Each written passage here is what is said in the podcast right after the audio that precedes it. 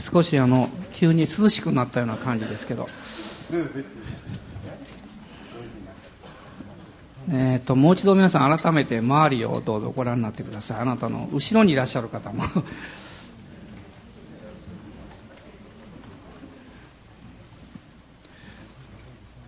まあ、つい先日はあのイースターがありましてあのイースターの、えー50日目が、50日後ですねがペンテコステになります。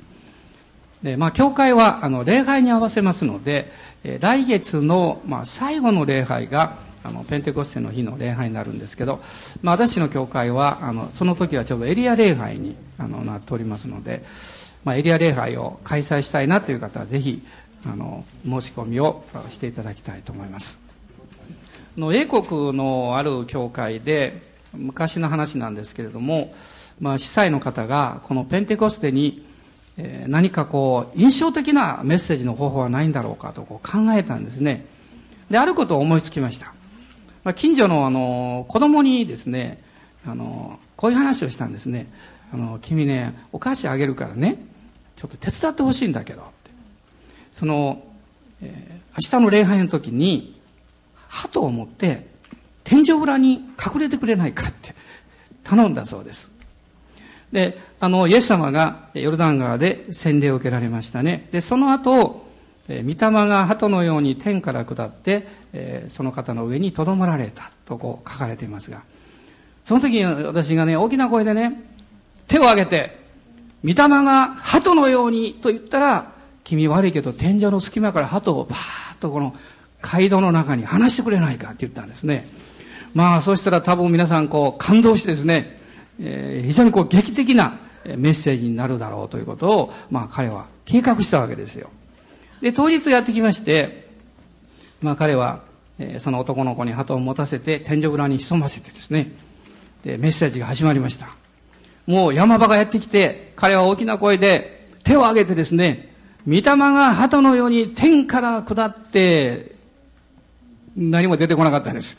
もう一度大きな声で、御霊が鳩のように天から下って、何も出てこないですね。しばらくすると、天井から声が聞こえたそうです。先生、大変です。鳩が猫に食われました。まあねで、私はあの、この司祭の方の気持ちがよくわかるんですね。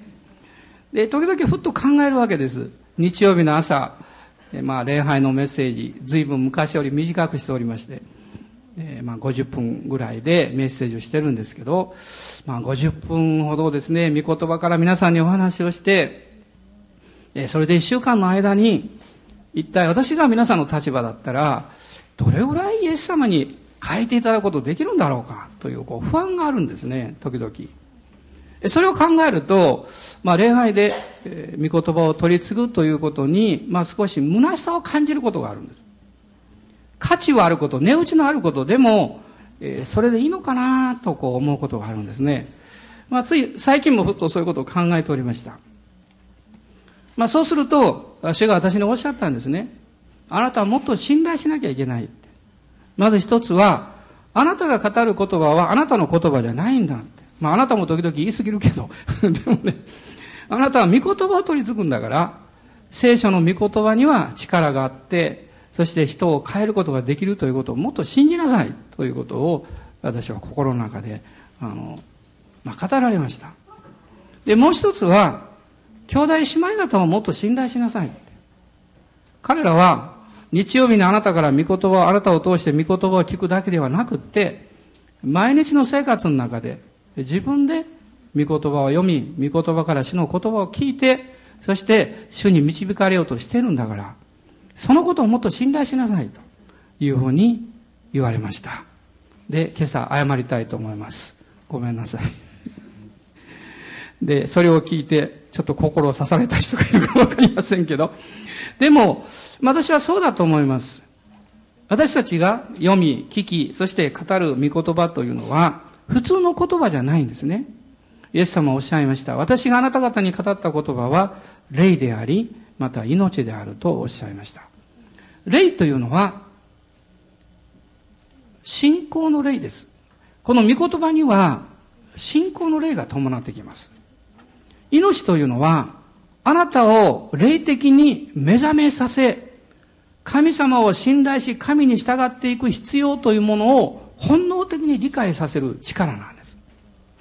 まあ、ある意味でそれは、私たちの魂の深いところにあるこの直感力ですね。そこに精霊の働きがなされていきます。もしあなたの信仰があなたの理解により頼んでいたとすると、そういうふうにはならないと思います。つまり、自分で頑張らなきゃいけないというふうになってしまうわけです。で、今日は、私はヨハネによる福音書の1章の9節から13節のところをまずテキストとして選んだんですけど、今日はディアコノスですので、皆さんにもこのテキストの内容のコピーをこのお渡ししてるんですけど、まずご一緒に読んでいただけますでしょうか。ヨハネによる福音書の1章の9節から13節です。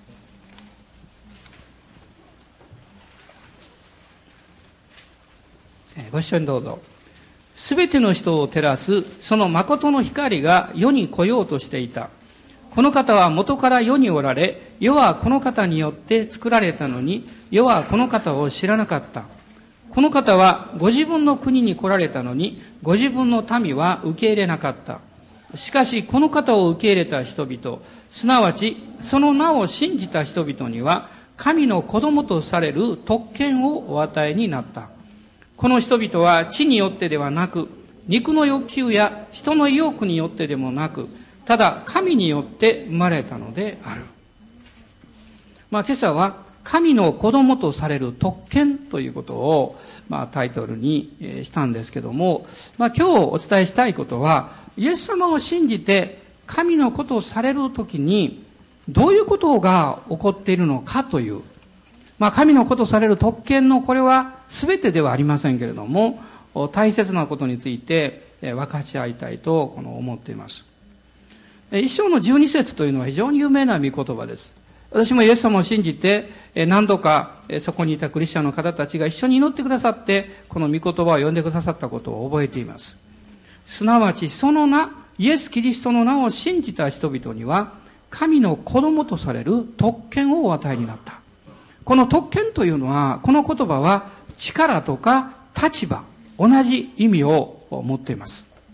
神の子とされる立場が与えられた人は、その立場に伴う権利、特権ですね。そして力をこの売るわけです。で、このクリスチャンになるっていうのは、この13節にありますように、地によってではない。つまり、クリスチャンホームに生まれたから、あるいはお父さんやお母さんがクリスチャンだから、クリスチャンになるということではないわけです。あるいは、肉の欲求や人の意欲によってでもないと書いてます。つまり自分がクリスチャンになりたいと思ってなれるわけじゃないんです。あるいはクリスチャンになったらなですね、何らかの益することがあるんで、えクリスチャンになろうかなというふうに考えても、それによってなることはできません。そうではなくって、神によって生まれたと書かれています。つまりあなたが自分の罪を神様の前に悔い改め、イエス様を救い主として信じたときに、神様があなたを生まれ変えてくださる。生まれ変わらせてくださる。あなたを変えてくださるのは神様です。その時に、あなたの人生の完全な許しと永遠の命が与えられます。ロマ人の手紙の6章の23節の中に、罪の支払う報酬は死である。しかし、神の賜物はキリストイエスにおける永遠の命であると書かれています。私が元気にいろんな仕事をしたり、この人生の歩みをしているときには、そういうことを知っていても信じていても、あまりピンとこない時があるかもわかりません。でもあなたが問題にぶつかったり、病気になったり、あるいは、この周りに大きなことが起こった時に、ああ、私は許されて、そして永遠の命を受けているんだということが、どれほど力のあることかということを感じるはずなんです。あなたの人生が神様の前にあなたが許されているというだけではなくて、あなたの生まれてからずっと今日まで歩んできた人生のすべての経験、そこでなされたこと、良いことも悪いことも、あるいは罪も、あるいは失敗も、それも全部ですね、あがなわれているというわけです。あなたがもしイエス様を信じて、罪の許しを信じてるけれども、なおあなたの心に良心の呵責があるとすれば、あなたの人生も贖われているという信仰を持ってないからです。イスラエル人たちは、このエジプトで吸い越しの祭りの時に、えー、オスのこの子羊ですね、えー、をほふったわけです。で、その血が玄関のところに流れました。でもそれだけではなくって、彼らはその血を鴨居と日本の柱に塗りました。ちょうどこう塗ってですね。まあそうすると十字架の形になりますね。そういう塗ったわけです。子羊が振られた時に血がこの地面の上に流れる。これは彼らがしたわけじゃないです。ほふっただけですから。でもその血を塗るのは信仰によって彼らはしなきゃいけなかったんです。つまりあなたがイエス様を信じた時に得る永遠の罪の許しはもう全く恵みです。でもその恵みをあなたの人生に当てはめようとするときに、あなたは信仰を持って自分の人生が贖われたということを信じなきゃいけません。例えば、いろんなことが起こるときに、時々私は過去の失敗とか、そういう映像というものを頭の中に戻ってきますね。ああいうことを過去に失敗したなって思います。その瞬間に言うんです。私は許された。私のこの出来事も、この失敗も、イエス様の知潮によって贖われたんだって、すぐに告白します。その通りだからです。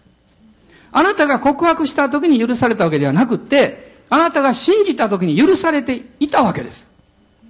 でもそのことを確認します。そうしないと、悪魔がやってきてあなたを騙します。あなたはまだ許されていないかのようにあなたに何か不安を与えたり、咎めを持ち続けるように導いたりします。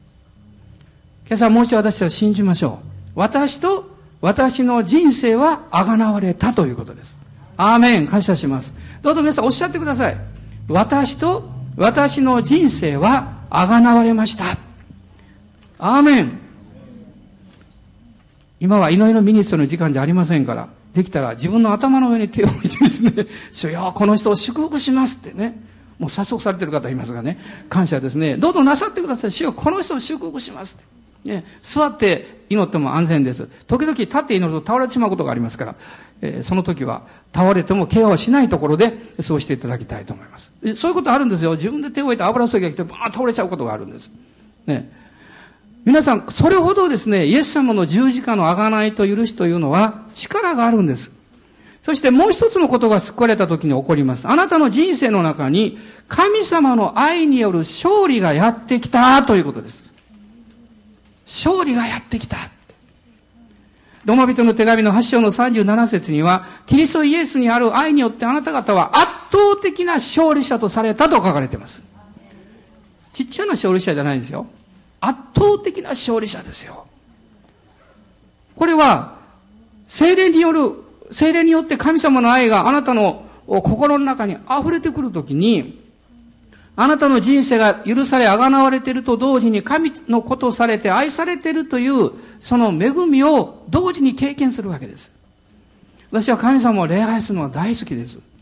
で、威厳で祈ったり、あるいは霊の歌を歌ったり、あるいは一緒にワーシップソングを歌ったり、あるいは CD を聴きながら車を運転しますけど、あるいはメッセージを聞きますが、あ、昨日私警備班に行きました。大雨降ってましたね、朝。ね、近畿道を走って、途中で第二半話に入るんです。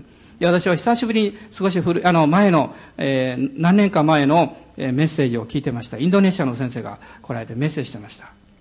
で、その先生がこう言いました。そのメッセージの中で、皆さんあの、キング牧師知ってるでしょって、彼の有名な言葉があるでしょ I have a dream. 一緒に言いましょうって言いました。で、私は、I have a dream. アーメンと言った時に、第二半話に入るのを忘れてしまいました。まっすぐ行ってしまった。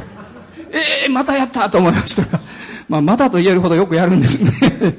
まあ10分ぐらい予定より遅れましたけど、でもまあ授業には間に合いましたから大丈夫だったんですけど、まあ時々恵まれると自分のしていることを忘れてしまうことがあるんで、まあそのことだけは注意しなきゃいけないかもわかりません。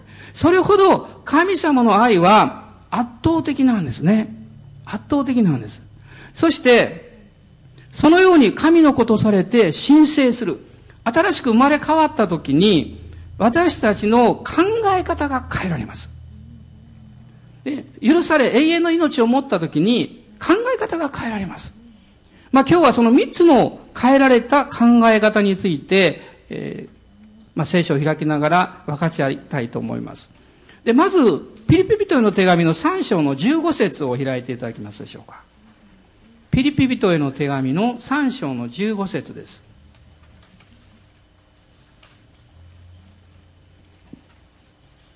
ご一緒にどうぞ。ですから、聖人である者は皆、このような考え方をしましょう。もしあなた方がどこかでこれと違った考え方をしているなら、神はそのこともあなた方に明らかにしてくださいます。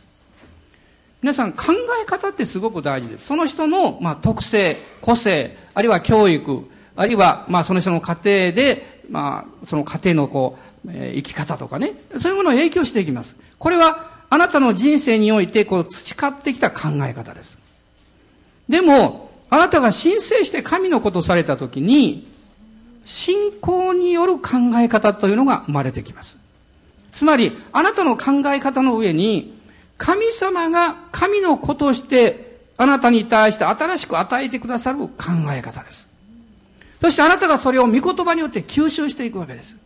小さな子供は、あの、新しい言葉を聞くのが好きです。すぐに覚えます。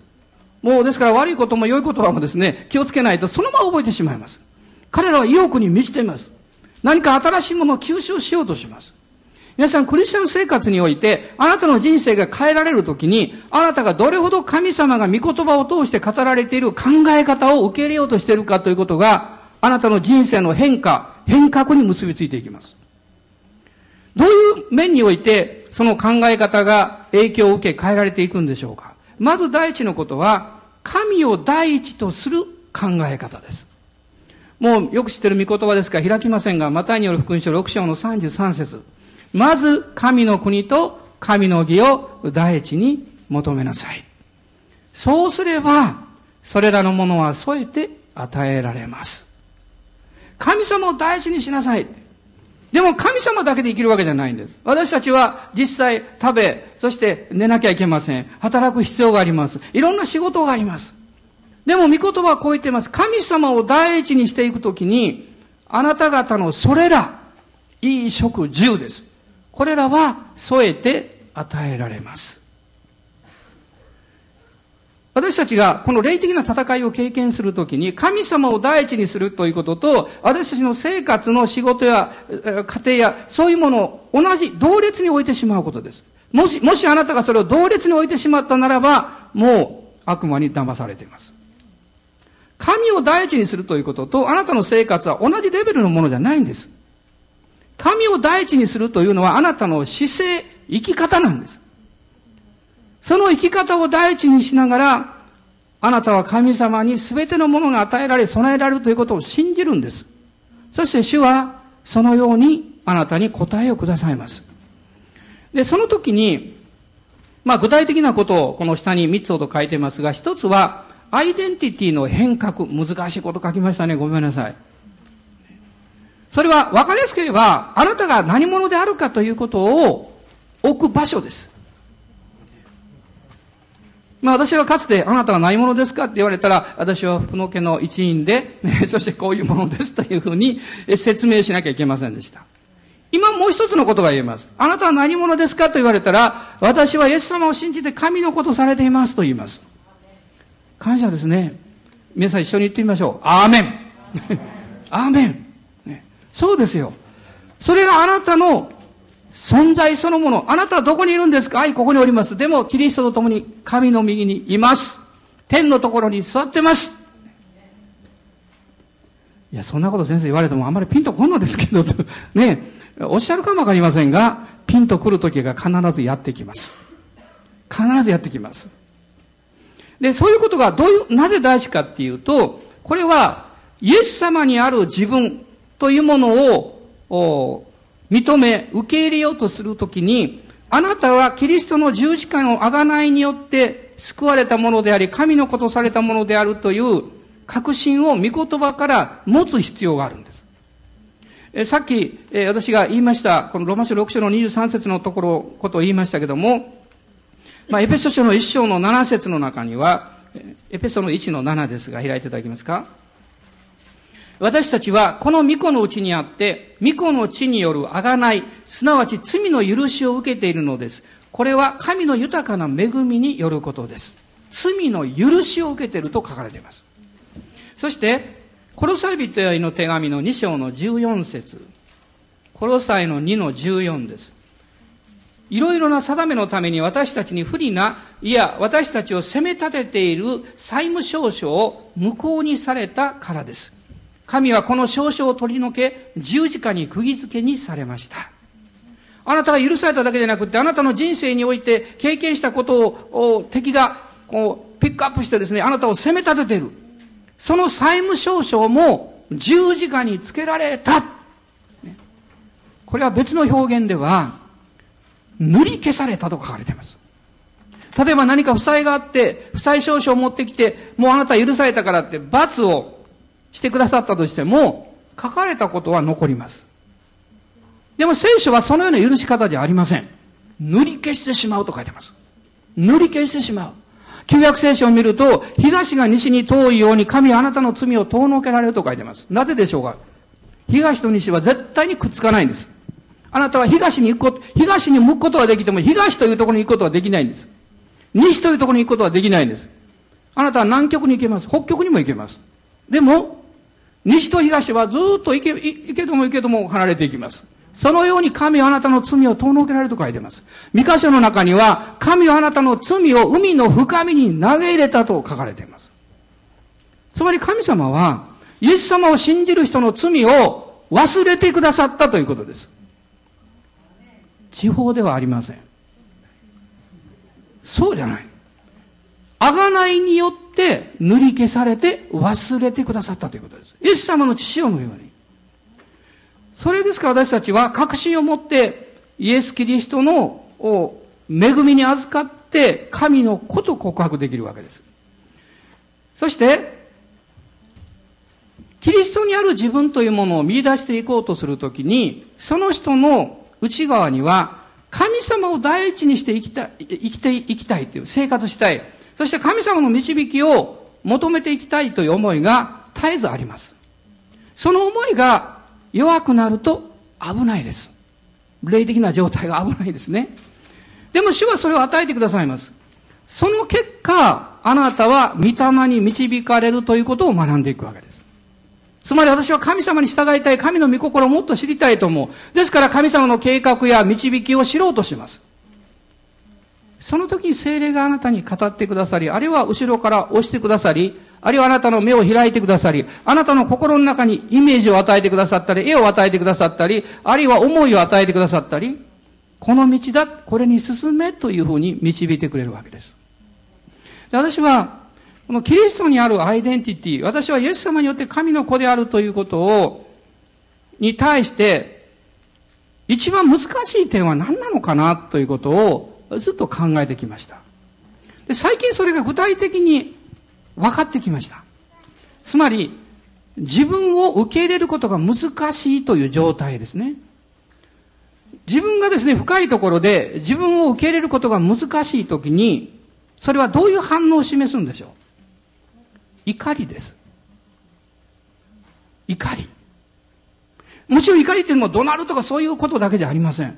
ありとあらゆるこの範囲を含めた怒りです。興味深い御言葉を開きたいと思います。ヨハネによる福音書の3章の36節です。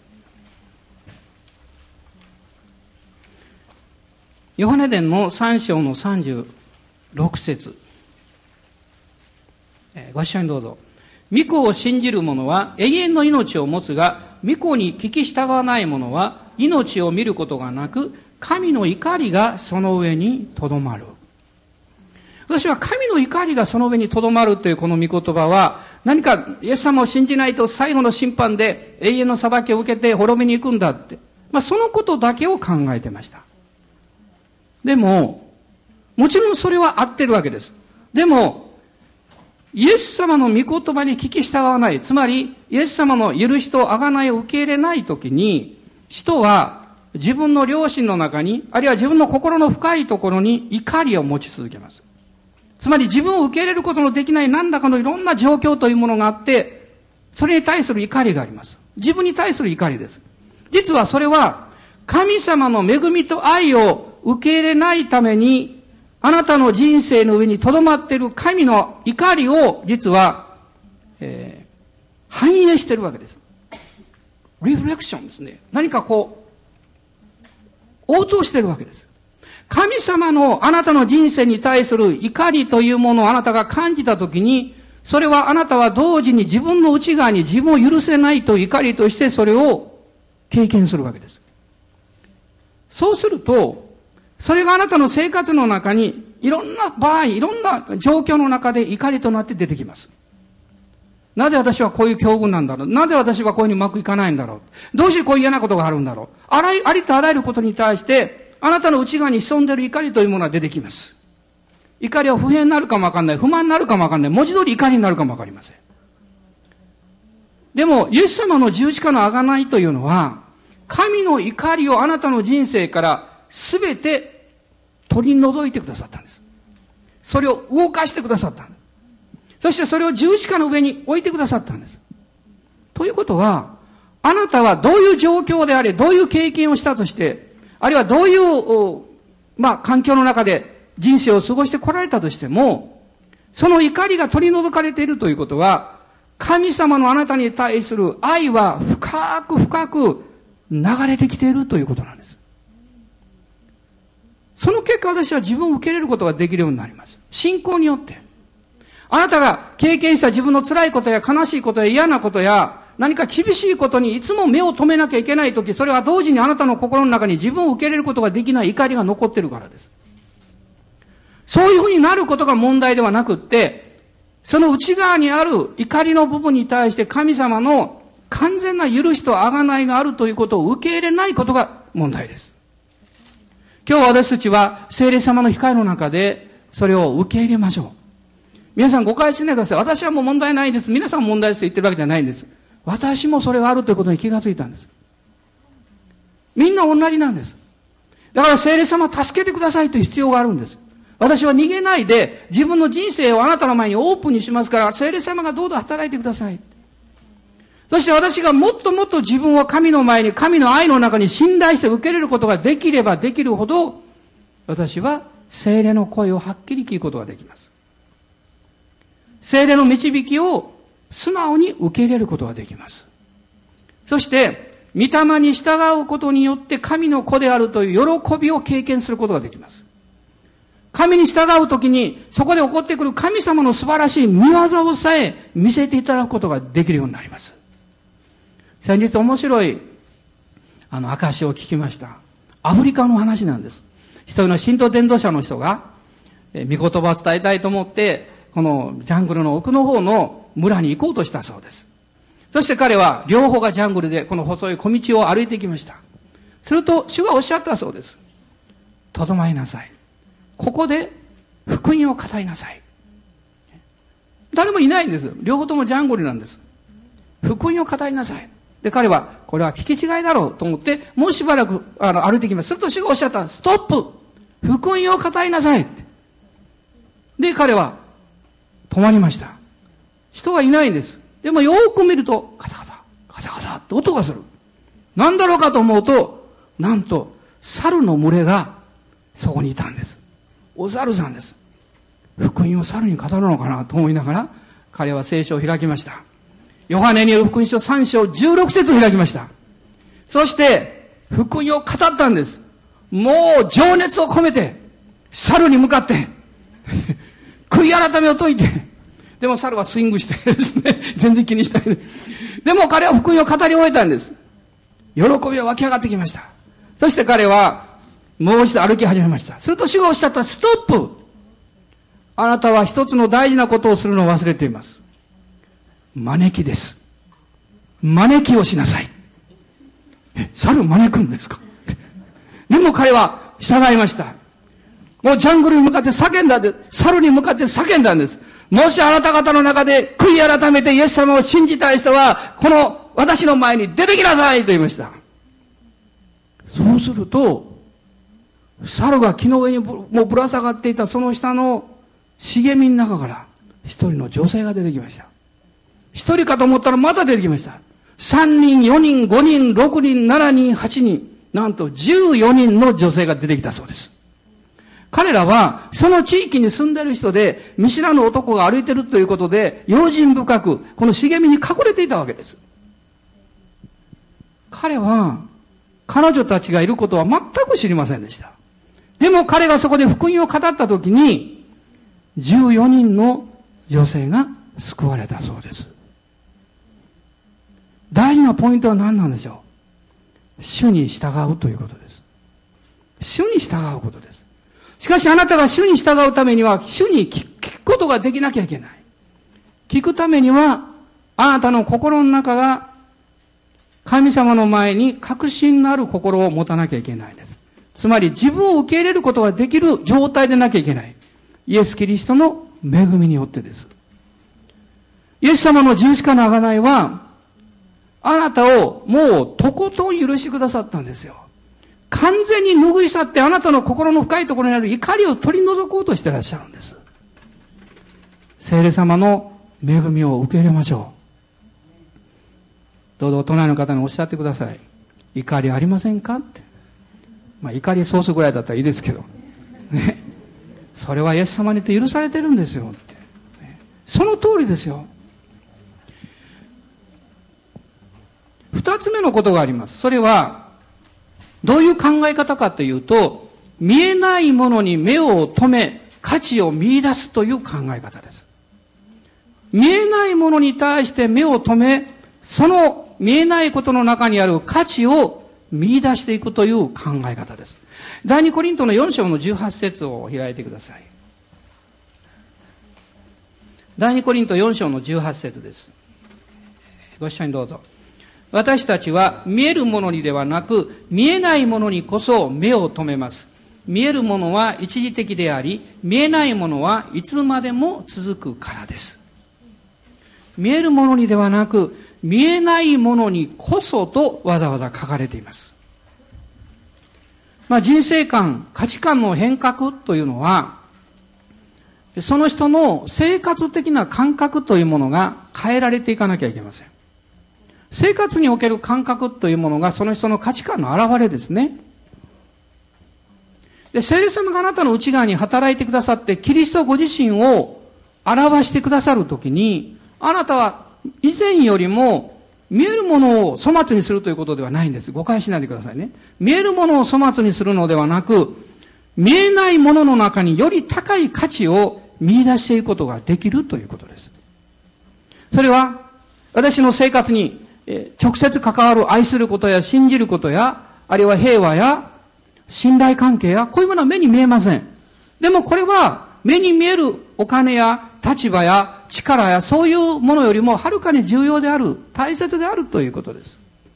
例えば皆さんは家族やあるいは親しい友達と何も言わないんだけど一緒にそこに座っていて、ああ、私は幸せだなと考えられたことありますか？その時あなたは大切な価値を見出しています。そしてあなたは聖書を開き、で、喜びながら聖書を読んだ経験を何度も持っておられるでしょう。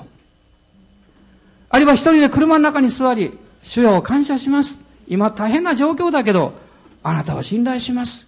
あなたが私の人生、私の家族や私の将来を導いてくださることを感謝します。あなたがボソボソと祈るときに、何とも言えない喜びを経験するでしょう。それはあなたが目に見えないものの中にある価値を見出しているからです。その価値の中心は何でしょう？それはイエス・キリストご自身です。ピリピリというの手紙の3章の7節から9節のところを開いてください。ピリピ書の3章の7節から9節です。ご一緒にどうぞ。しかし、私にとって得であったこのようなものを皆私はキリストのゆえに損と思うようになりました。それどころか、私の主であるキリストイエスを知っていることの素晴らしさのゆえに、一切のことを損と思っています。私はキリストのために全てのものを捨てて、それらを散りあくたと思っています。それは私にはキリストを得、またキリストの中にあるものと認められ、立法による自分の義ではなくて、キリストを信じる信仰による義、すなわち信仰に基づいて神から与えられる義を持つことができるという望みがあるからです。イエス様を知れば知るほど私たちが大切だと思っていたことよりももっと素晴らしいものがあるということに気がつきます。例えばあなたがダイヤモンドを持ってたとします。あるいは、真珠の指輪を持っていたとします。素晴らしいネックレスがあったとします。ああ、これはすごい、ね、いいものを持ってるぞとあなたは思っています。そしてあなたがイエス様をもっともっと知るようになると、あなたが持っているダイヤモンドやその真珠のネックレスの値打ちが下がるわけではありません。それは同じです。それ以前としてその価値は価値があります。大切なものであるということは変わりがないんです。しかし、あなたはこう思います。私にはそれ以上に価値あるお方がいらっしゃるんだということです。私にはそれ以上にはるかに価値ある方を信頼できる力と恵みが与えられているということです。なんと素晴らしいことじゃないでしょうか。パウロが私が持ってきたありとあらゆるものはもう、これは、えー、まあ、口語訳ではですね、ふんどのようにってこう書いてるんですけど、もうチリアクタだっていうのは、そんなものは値打ちがないと言ってるんじゃないんです。皆さんどうぞ誤解しないでください。あなたの生活しているありとあらゆるものには意味があり、値打ちがあり、大切なものがたくさんあるんです。しかし、イエス・キリストは、もっと値打ちのある方なんです。アーメンでしょうかもっと値打ちのある方なんです。そしてもっと値打ちのある方を知ることによって、あなたが今まで大事だと思ってきたことをに対するあなたの態度は、よりそれを大切にするようになります。より大切にするようになります。ある人は誤解します。イエス様を信じてイエス様に従ったらもう他のものは全部、あの、えー、何か、育つに取り扱ったり、もう値打ちがないって言うんだろうかって。時々クリスチャンにもそういうことを言う人がいるんです。イエス様大事です。そんなもの値打ちないよって言います。間違いです。値打ちあります。そういう風に考えないでください。そういう発言もしないでください。それも大切ですよ。でも、イエス様は最高なんですって。あなたが大事にしても大事にしていいんですよ。でも、イエス様はもっと素晴らしいんです。私たちは、その時に成長している自分を発見します。いろんな物事の大切さを見出しながら、さらに最高のものを知っているという、そういう自分を発見するからです。パウロはそのことを言ってます。そして、この世のものに勝るキリストご自身を発見しようとするときには、まあ、少しここに書きましたが、霊の戦いというものが必ず起こってくるんです。その価値ある方を優先しようとするときに、そうさせまいとする力が必ず働いてくるんです。第一ペテロの5章の10節を開いてください。第一ペテロの5章の10節まあ、これはこの間の霊の戦いのリーダーシップの学びの時にも読んだ見言葉なんですけれども、えー、ご一緒にどうぞ。あらゆる恵みに満ちた神、すなわちあなた方をキリストにあって、その永遠の栄光の中に招き入れてくださった神ご自身が、あなた方をしばらくの苦しみの後で完全にし、固く立たせ、強くし、不動のものとしてくださいます。あなた方をしばらくの苦しみの後で完全にしという言葉があります。これが、キリストの価値を真に見出しながら、この世の中でベストを尽くして生きようとする人の戦いを表しています。つまりこれが霊の戦いです。もしあなたがイエス様を信じたからあなたの家族やあなたの、両親やあるいはあなたの友達を何か以前よりも軽く扱ったり低く見るとすればあなたはとんでもない間違いをしています。イエス様の値打ちを知れば知るほどあなたはもっと家族を愛し、両親を敬い、あなたの友を大切にする生き方に変えられるはずです。そうでないとすればあなたは間違ったキリストを信じています。イエス様はそんなことをおっしゃっていません。でも聖書には、私に従ってくる者は父母を捨ててあるでしょうと書いてます。それは捨てるということを言ってるわけではありません。キリストに従うことを言ってるんです。キリストに従うときに私たちは、今まで価値あるものを、大切であるということを考えてきたものを後に残します。あなたがそれを捨てるわけではありません。キリストに従うだけなんです。そしてあなたはキリストに従っていけばいくほど、あなたにとって大切な人々や大切なことが何であったかということを以前よりも理解するようになります。以前よりも愛するようになります。以前よりもその素晴らしさに気がつくようになります。時々、クリスチャンも自分を十字架につけないで、周りを十字架につけるということがあります。主よ、十字架につけました。はい。私の周りの人たちを 私の家族を十字架につけました。仕事を十字架につけてきました。聖書は、あなたが十字架につくと言っています。自分の十字架を日々に追うとはどういうことでしょうそれは、あなたの自我を十字架につけた、その十字架を背負うことなんです。物事や人を十字架につけるわけじゃありません。あなたの自我を十字架につけた、その十字架を背負っていることです。あなたは十字架についたあなたの古き人を背負いながら歩いてます。これは天国に行くまで切り離すことができないからです。でもあなたがその自分の十字架につけられている姿をちらっと見たときに、ああ、私は変えられたものなんだということを確認します。私はその古き生き方の中に戻る必要がないんだということを経験します。そしてもう一度改めて自分の周りにいる人々や家族やそして仕事やいろんな働きや自分に委ねられていることの重要さ、大切さを発見します。以前あの、ある教会で集会をしまして、そのメッセージの最中に、あの、大柄な男性が入ってきたことがあります。メガネかけてですね、で、サングラスのような感じでね、どうしようかなと思いながら私メッセージしてました。で、集会が終わって、えー、招きをした時に、彼は真っ先に出てきました。で、私が手を置いて祝福を祈ろうとした瞬間にもう本当に手を置いただけなんですけど、彼はドーンと後ろに倒れてしまいました。幸い人が後ろにいたので、もう大丈夫だったんですけど、そのままドーンと倒れました。そして彼は泣き始めて、大声でこう言いました。天のお父さん。天のお父さん、わし許してくれと言いました。そしてその後の私が彼が言ったことが未だに耳にから離れないんです。わしは悪い生き方してきた。わしの嫁はんにも悪いことした。許してくれって言いました。まあその通りなかなか言えないんですけど、私はその時は、あ、彼は悔い改めて、そして神様の愛に触れられて、そして変えられたんだなとしか気がつきませんでした。今は違います。もう少し深い意味がわかります。彼は自分の人生を悔い改めてイエス様を信じたときに、自分のそばにいてくれているですね、本当に大切な存在を、に感謝をしなかったということに気がついたんです。彼の奥さんです。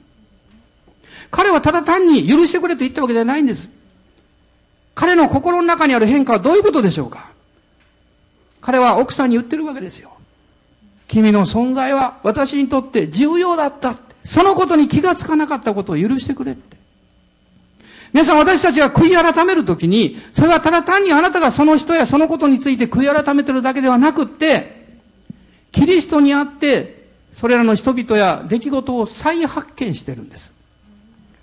神様の前に悔い改めるときにあなたは、それ以前よりもはるかに勝る力と知恵をいただいて、その働きに対して成功を収めることができます。それは、それはあなたが愛するようになるからです。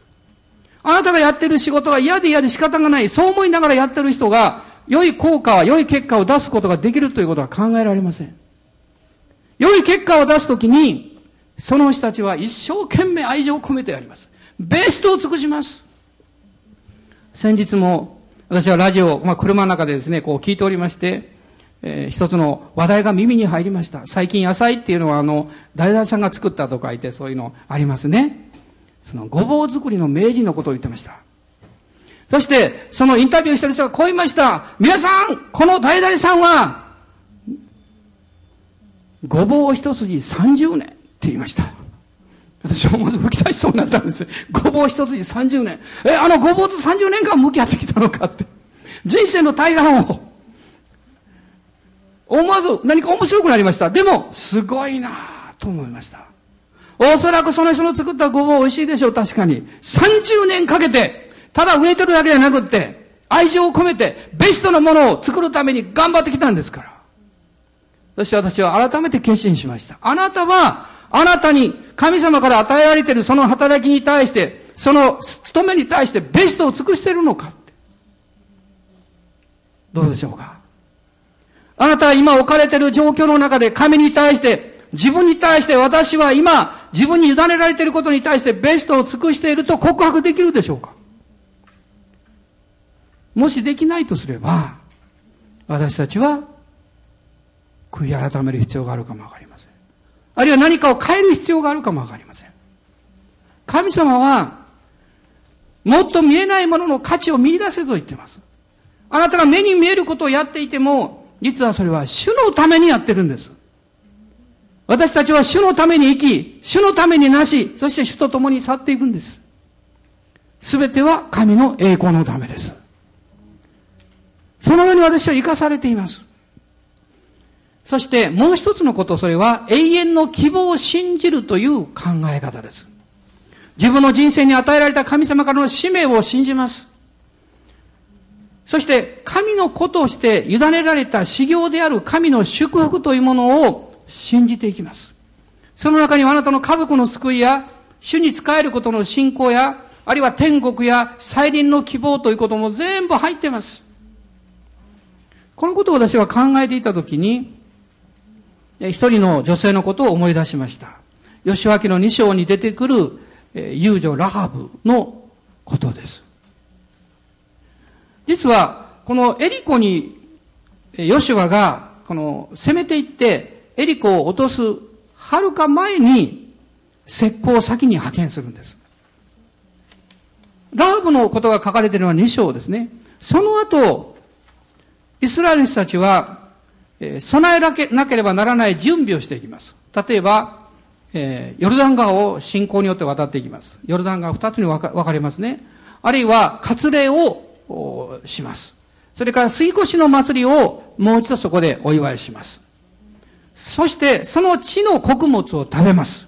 その時にマナーが病んだと書いてます。こういうことがずっと起こっていって、その後、ヨシュアは軍の将であるイエス様を目の前に見て、そしてエリコを攻めるようになります。しかし、それらの一連の出来事のずっと前に実は、ヨシュアは石膏を派遣するんです。そして、ラハブがその石膏をかくまうわけです。皆さん、吉脇の2章の8節から14節のところを見ていただけるでしょうか。2章の8節から14節です。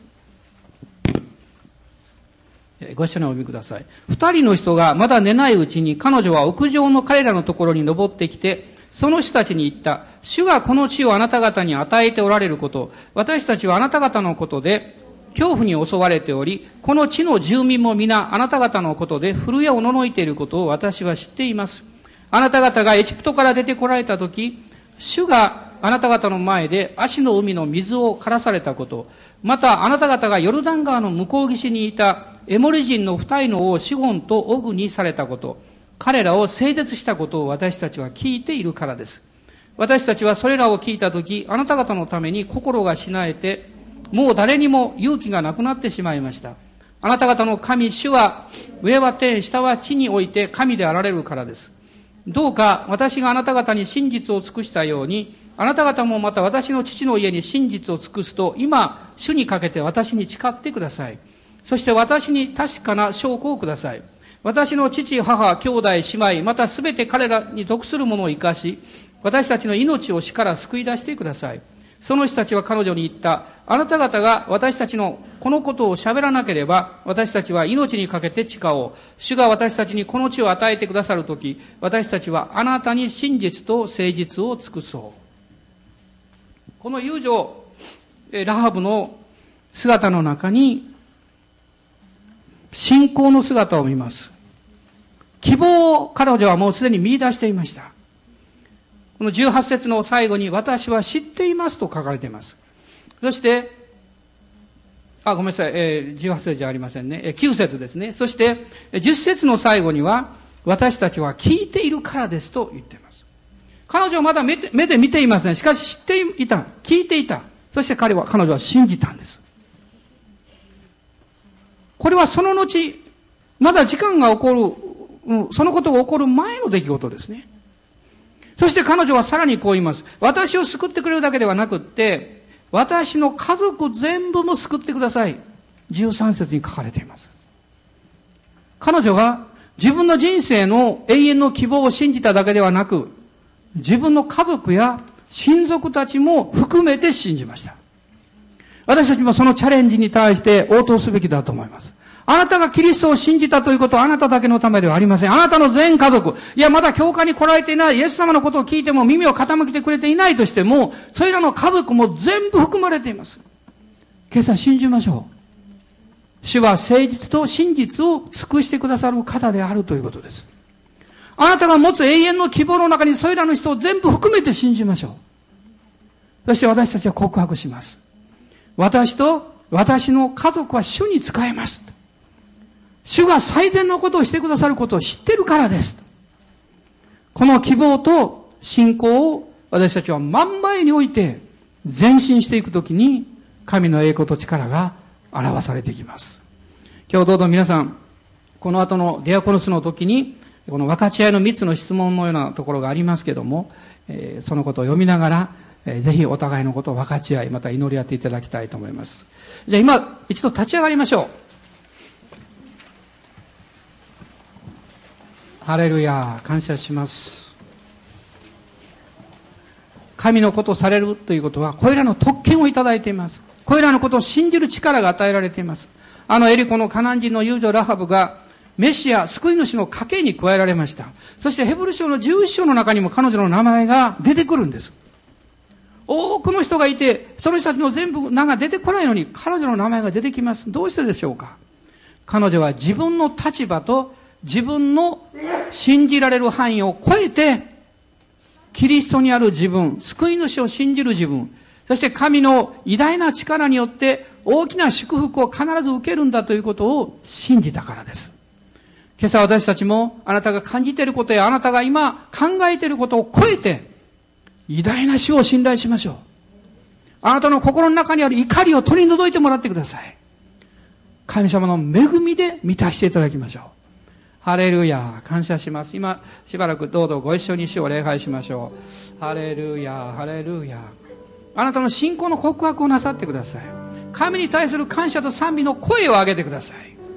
ハレルヤ、感謝します。おー、主よ。主はあなたの人生の上から怒りを全部取り除いていらっしゃいます。ですからもうあなたは自分を許していいんです。あなたは愛していいんです。あなたに、あなたは自分に対して価値あるものだ。値打ちのあるものだと宣言していいんです主はそのようにおっしゃってるからですハレルヤ感謝しますどうぞ責めによって動かないでください呵責によって良いことをしようとしないでください自分を責める思いによって何かを償いによってそれを返そうとしないでください。もうその必要は全くありません。イエス様の十字架の贖いは永遠の贖いです。あなたを完全に許しあなたを塗り消してくださったその贖いです。ハレルヤ感謝します。その証として精霊がいらっしゃるじゃありませんか。あなたは精霊様によって主を賛美できるでしょう。精霊様によって威厳でも祈れるでしょう。実際にそれが起こってるんですどうぞあなたの感じてることに何か自分の心を置かないでください主がなされたことを御言葉によって確認しましょうお仕事のことで不安を感じている方もたくさんいらっしゃるでしょう。経済的に大変なことを経験されている方もいらっしゃると思います。辛いと思います。大変だと思います。でも皆さん信じましょう。私たちが今できること、それは神の国と神の義を第一とするものに、主がそれら添えて、全てを添えて与えてくださる、この真実の神様に信頼することだと思います。主が今日あなたの人生の上に信仰くださることを信じます。主があなたを変えてくださることを信じます。ハレルヤ、感謝します。今、主の皆あがめます。アーメン、ハレルヤ、ハレルヤ。おー、アーメン、ハレルヤ。ハレルヤ、メン、ハレルヤ。おアーメンハレルヤ主よおハレルヤメンハレルヤオラバラシャンバラララサラバラララスローリアインディリビアンバララスカラバガララスロー。アーメンアレルヤ主よ。あなたの天幕を広く晴れとおっしゃいます。あなたの綱を長く晴れと主はおっしゃいます。あなたの信じられる範囲を超えて信じましょう。精霊の力によって。主は良い方です。どうぞあなたの将来にあなたがどうぞ自分の何か方法や諦めて戸を閉めないでください。主はあなたの前に門を開いていらっしゃいます。誰も閉じることのできない門を開いていらっしゃいます。アーメンハレルヤハレルヤ主よおおアーメンハレルヤ信じる人は来なさいとおっしゃいます信じる人しか主のところへ行けないんです。信じる人です。できる人ではありません。信じる人は来なさいと主はおっしゃいます。皆さん一緒に行こうじゃありませんか。私たちは一つになって主の前に行こうではありませんか。主よあなたこそ私の救い主です。私の人生の主です。私の家族の主です。私の全ての働きの主です。アーメンハレルヤハレルヤ主よおーゴーゴーアーメンハレルヤハレルヤアーメンハレルヤ主よ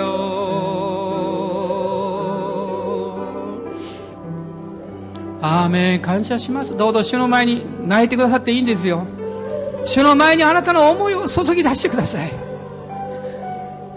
誰も私は完全だと言えるような人はいないんです。誰も私はもう何も必要ないという人は誰もいないんです。私たちはみんなイエス様が必要です。主の許しが必要です。主の力と助けが必要なんです。あなたの弱さを人に知られることがどうして恥ずかしいんですか。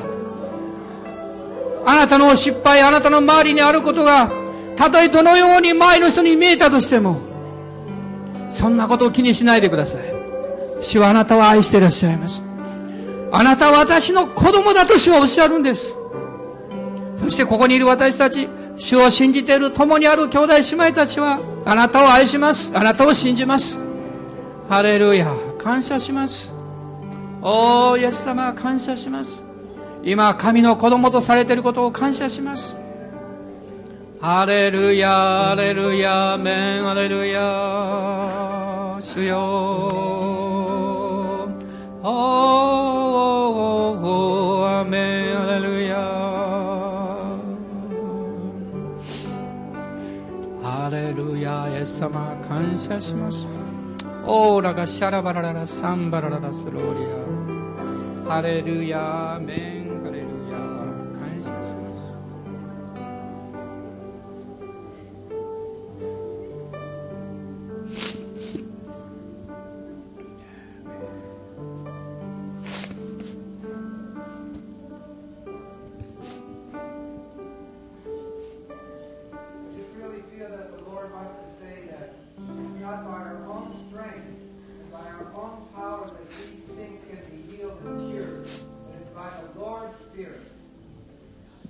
主があなたの思いあなたの力によって自分を変え自分を癒すというふうには望んでおられません。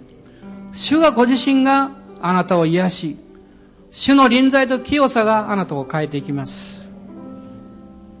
ハレルヤ。